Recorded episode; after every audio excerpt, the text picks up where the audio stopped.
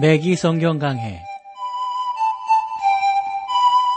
Thru the Bible 제공으로 창세기부터 요한계시록까지 강해한 매기 목사님의 강해 설교를 보내드리는 매기 성경 강해 오늘도 목동제일교회 김성근 목사님께서 말씀을 전해주시겠습니다.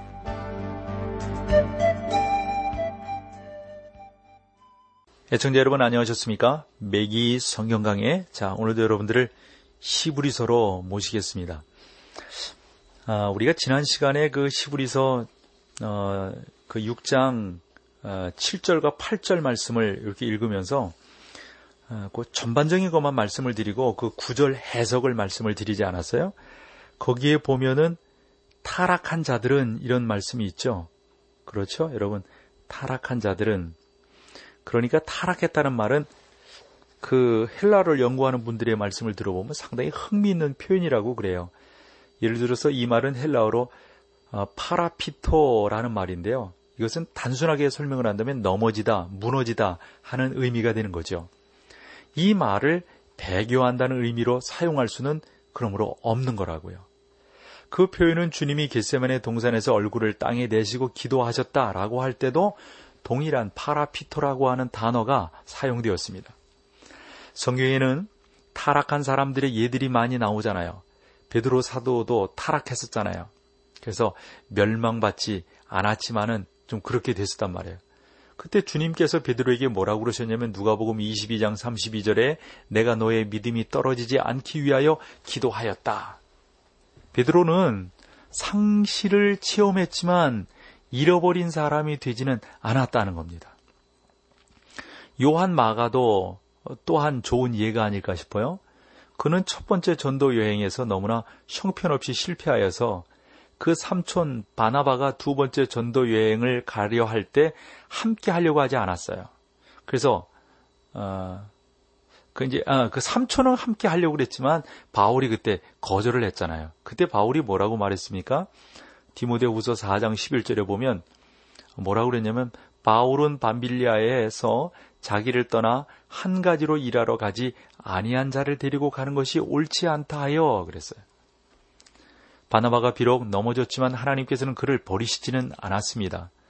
사도 바울도 죽기 전에 요가 요한 마가를 잘못 평가했던 사실을 통하여 또 그 디모데의 후서에서 그렇게 말한 적이 있죠. 그래서 디모데 후서는 사도 바울의 마지막 작품인데 그때 뭐라고 그러냐면 내가 올 때 마가를 데리고 오라. 저가 나의 유에 일에 유익하니라. 이제 베드로나 마가 요한이나 구원을 잃어버리지는 않았지만 그들은 확실히 실패한 그 쓰라린 맛을 본 사람이라고 하는 것을 알 수가 있습니다. 그래서 우리가 다시 1절로 가서 보면은 에, 저자가 이 시브리서 저자가 죽은 행실로부터 회개하는 것을 어, 말하고 있지 구원에 관하여 말하고 있는 것은 아니다 하는 것을 저와 여러분들이 분명하게 하는 것이 무엇보다도 중요하겠습니다. 여러분은 세례 요한도 백성에게 이러한 사실을 선포했던 것을 기억하실 겁니다. 그러므로 회개에 합당한 열매를 맺고 그렇죠?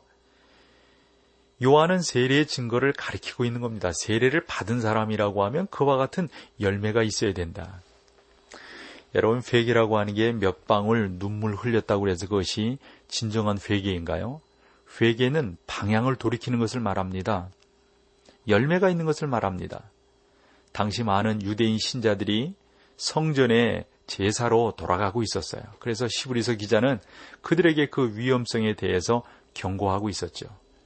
그리스도께서 오시기 전에는 모든 제사가 그리스도의 모형이요 그의 오심을 가르쳤지만 그리스도가 오셔서 십자가에 죽으신 이후에는 하나님께서 구약을 통하여 명령하신 의식이 죄가 된 것입니다.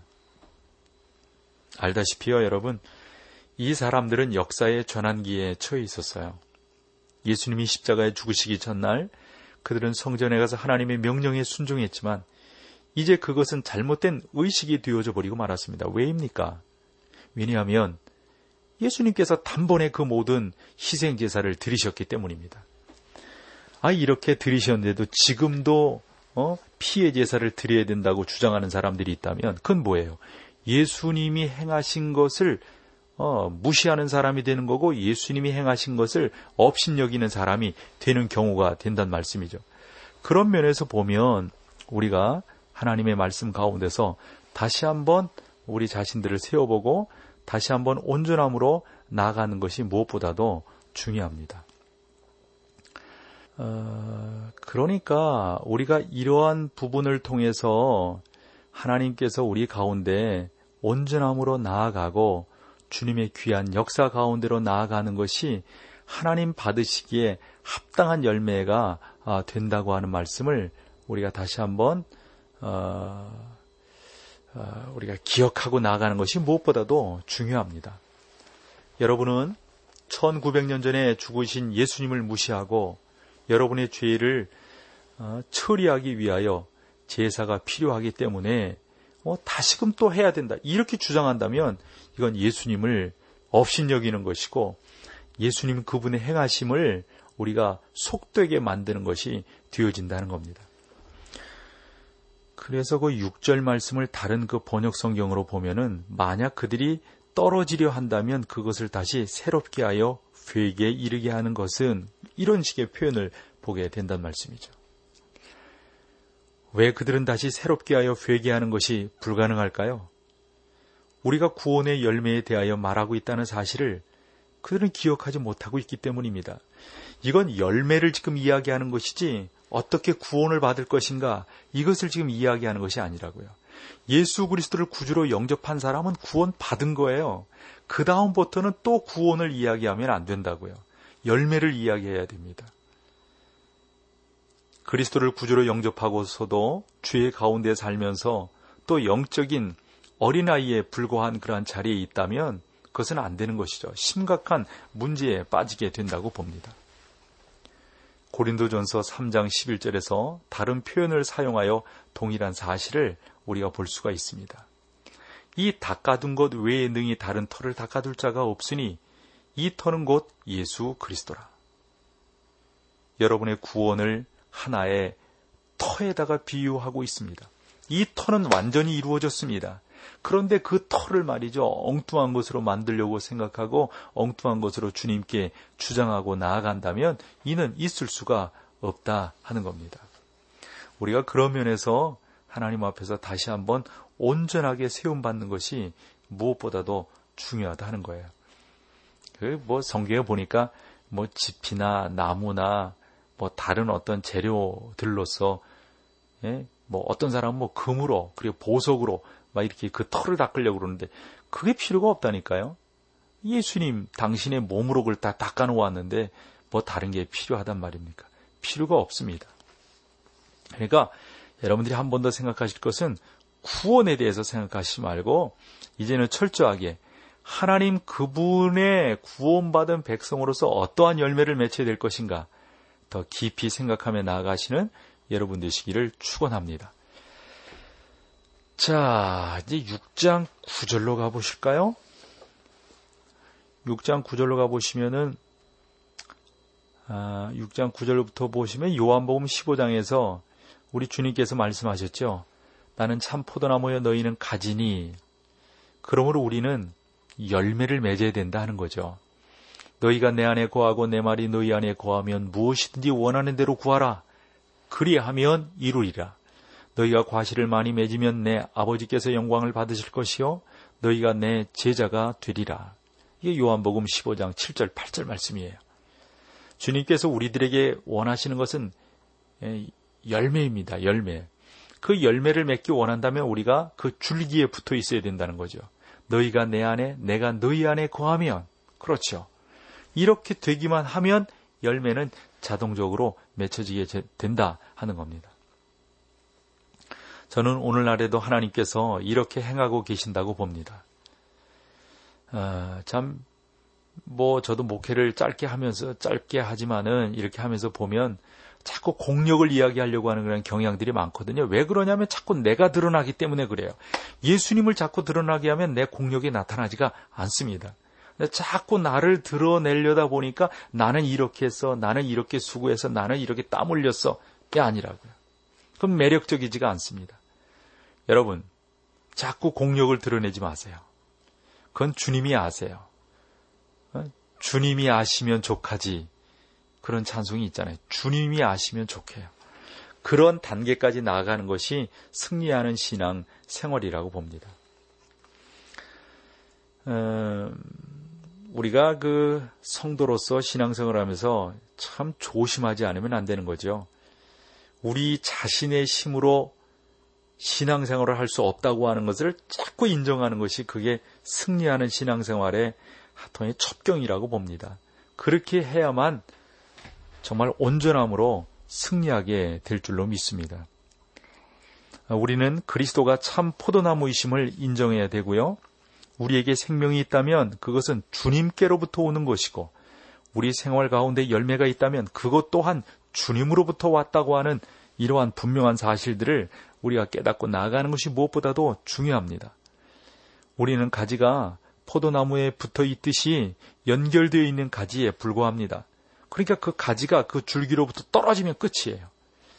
그래서 요한복음 15장 4절에 내 안에 거하라 나도 너희 안에 거하리라 가지가 포도나무에 붙어 있지 아니하면 절로 과실을 맺을 수 없음 같이 너희도 내 안에 있지 아니하면 그러하리라.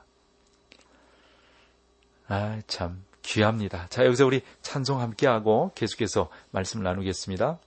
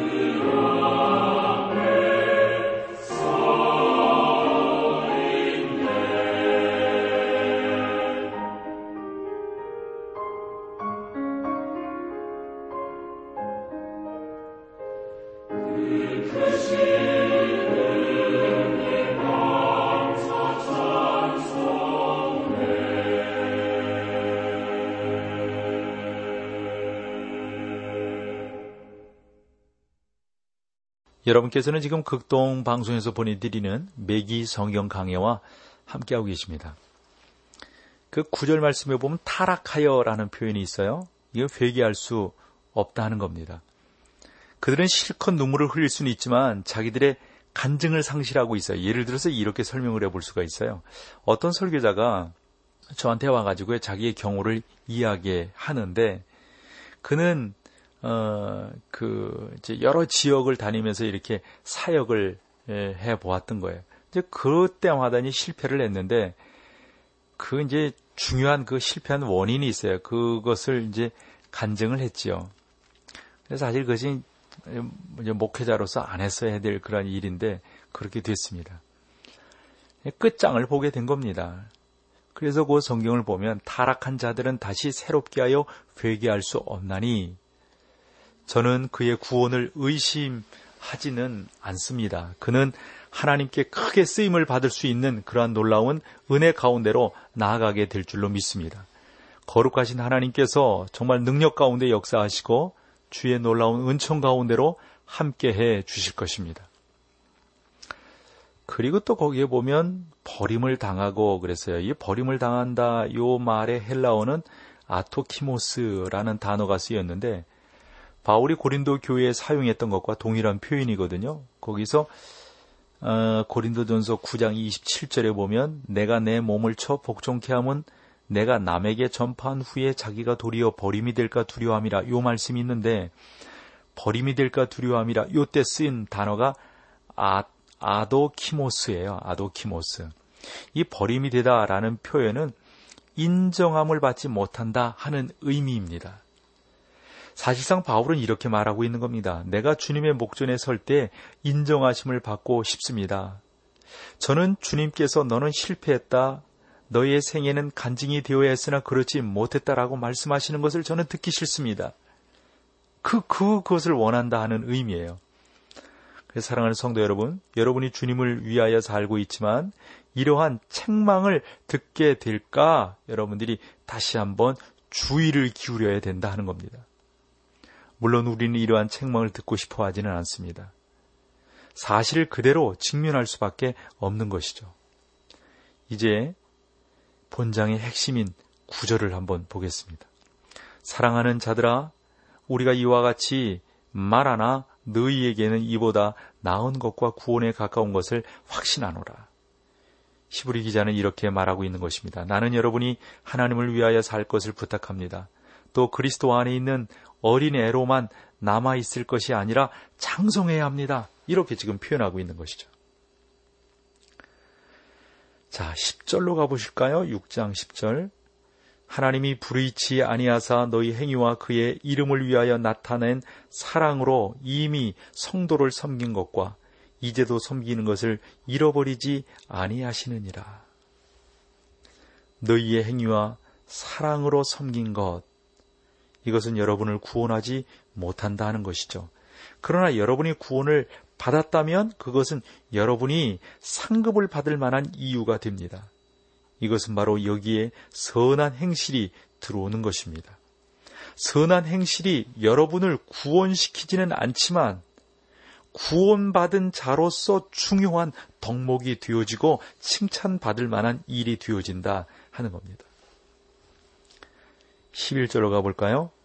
우리가 간절히 원하는 것은 너희 각 사람이 동일한 어, 부지런을 나타내어 끝까지 소망의 풍성함에 이르러 우리에게 끝까지 소망의 풍성함이 필요하다. 그러니까 그분을 붙들고 나가고 그분의 영광을 위해서 어, 정말 수고하고 칭찬받기를 사모하며 열매를 맺기를 원하며 나아가는 것. 이것이 무엇보다 중요하다 하는 겁니다. 이어서 12절 말씀을 볼까요? 게으르지 아니하고 믿음과 오래 참음으로 말미암아 약속들을 기업으로 받은 자들을 자들을 본받는 자 되게 하려 하려는 것이니라. 하나님께서는 우리와 그분께 충성한다면 우리에게 많은 약속들을 주실 겁니다. 13절 볼까요? 하나님이 아브라함에게 약속하실 때에 가리켜 맹세할 자가 자기보다 더 큰 이가 없으므로 자기를 가리켜 맹세하여 알다시피 우리가 맹세할 때 우리보다 더 위대한 존재를 가리켜 맹세하는 것입니다. 하나님보다 더 큰 분이 없으므로 하나님께서는 자기 자신을 가리켜 맹세하시는 거죠. 더 큰 분이 없으시니까. 14절. 가라사대 내가 반드시 너를 복주고 복주어 너를 번성케 하고 번성케 하리라 하셨더니 하나님께서 이건 누구에게 하신 약속이죠? 아브라함에게 그렇게 약속하셨죠? 15절 저가 이같이 오래 참아 약속을 받았느니라. 여기서 아주 놀라운 사실이 하나 나타나는데 아브라함이 참을성 있게 기다리고 하나님을 신뢰함으로 새로운 확신을 얻었다 하는 것입니다. 여러분이 하나님을 신뢰할 때 그분과 동행하게 될 것입니다. 여러분은 하나님의 말씀을 연구함으로 하나님을 아는 지식과 그 은혜 안에서 장성하게 될 겁니다. 이러한 사실은 더 말할 필요도 없는 확신의 장소로 여러분을 인도하게 될 것입니다. 16절로 가보세요. 16절. 사람이 자기보다 더 큰 자를 가리켜 맹세하니 맹세는 저희 모든 다투는 일의 최후 확정이니라. 좀 어려운 말씀 같지만 사람이 맹세하여 자기의 말한 말을 확증할 때 모든 다툼이 끝나버리게 된다 하는 그러한 말씀이죠. 17절 봐보세요. 하나님은 약속을 기업으로 받는 자들에게 그 뜻이 비운치 아니함을 충분히 나타내시려고 그 일에 아, 매사로 보증하셨으니 아, 맹세로 보증하셨으니 하나님께서 이와 같은 일을 하실 때 맹세하실 필요는 없지만 그것이 얼마나 중요한 일인지를 보여주시기 위해서 친히 그와 같은 표현을 쓰고 계시는 거죠. 18절 볼까요? 이는 하나님이 거짓말을 하실 수 없는 이 두 가지 변치 못할 사실을 인하여 앞에 있는 소망을 얻으려고 피하려 하는 우리로 큰 안위를 받게 하려 하심이라 그랬습니다. 이 두 가지 변치 못할 사실을 인하여 어떤 사실일까요? 무엇일까요? 하나님께서는 아브라함에게 그 후손이 하늘의 별과 같이 헤아릴 수 없이 많아질 것이라고 약속했어요. 그리고 또 약속을 통해서 당신의 약속을 확증해 주셨습니다. 하나님은 두 번째 변치 못할 사실, 그것은 자기 맹세로 변치 못할 약속을 보증해 주셨던 겁니다. 이 두 가지 변치 못할 사실은 아브라함에게 있어서는 큰 용기와 확신이 되었던 것이죠. 이제 오늘날 우리들에게 있어서 두 가지 변치 못할 사실이 있는데 그것은 다른 것이 아니라 우리에게는 아브라함에게 용기를 주기 위한 약속뿐만 아니라 하나님의 사랑이 계시된 그것보다 더 분명한 약속을 우리에게 주고 계시다 하는 겁니다. 즉, 당신의 아들을 선물로 주신 것이고요. 이 두 가지 변치 못할 사실이란 첫째 그리스도의 죽으심과 어, 부활, 그리고 둘째는 그리스도의 승천과 어, 증보, 중보 이것이 어, 온전한 것이죠. 그러니까 이 네 가지 어, 죽으심과 부활, 승천과 중보. 이 네 가지 중요한 사실들은 우리가 붙들 수 있는 아주 중요한 확신이 되어진다 하는 겁니다. 이것을 여러분들이 붙드시면 구원의 놀라운 은총이 임할 뿐만 아니라 하나님의 인도하심과 성령의 충만케 하시는 기름 부음을 받게 된다 하는 겁니다. 아, 오늘날도 이러한 모습은 너무도 생생하게 우리에게 아, 증거되고 있지 않습니까? 그리스도가 우리의 피난처라는 사실을 여러분들은 알고 계시죠? 그러시죠? 사랑하는 여러분, 저는 이미 주 예수 그리스도로 말미암아 그분이 나를 구원하시고 그분이 나의 전부가 되신다는 사실을 저는 뭐 수없이 고백을 했고요. 여러분들과 이 매기 성경 강해로 나누면서 그분만이 우리의 왕이시고 그분이 우리의 주가 되시고 우리의 모든 인생을 책임져 주신다 하는 것들을 여러분들과 나누었단 말씀이죠. 이와 같은 은혜들이 저와 여러분들에게 있기를 간절히 축원합니다. 고린도전서 10장 11절에 저희에게 당한 어, 이런 일이 거울이 되고 또한 말세를 만난 우리의 경계로 기록하였느니라. 그래서 여기서 거울이라고 하는 것은 그 예표를 의미하는 것이고요. 그 멜기세덱은 그리스도의 예표가 되는 것이죠.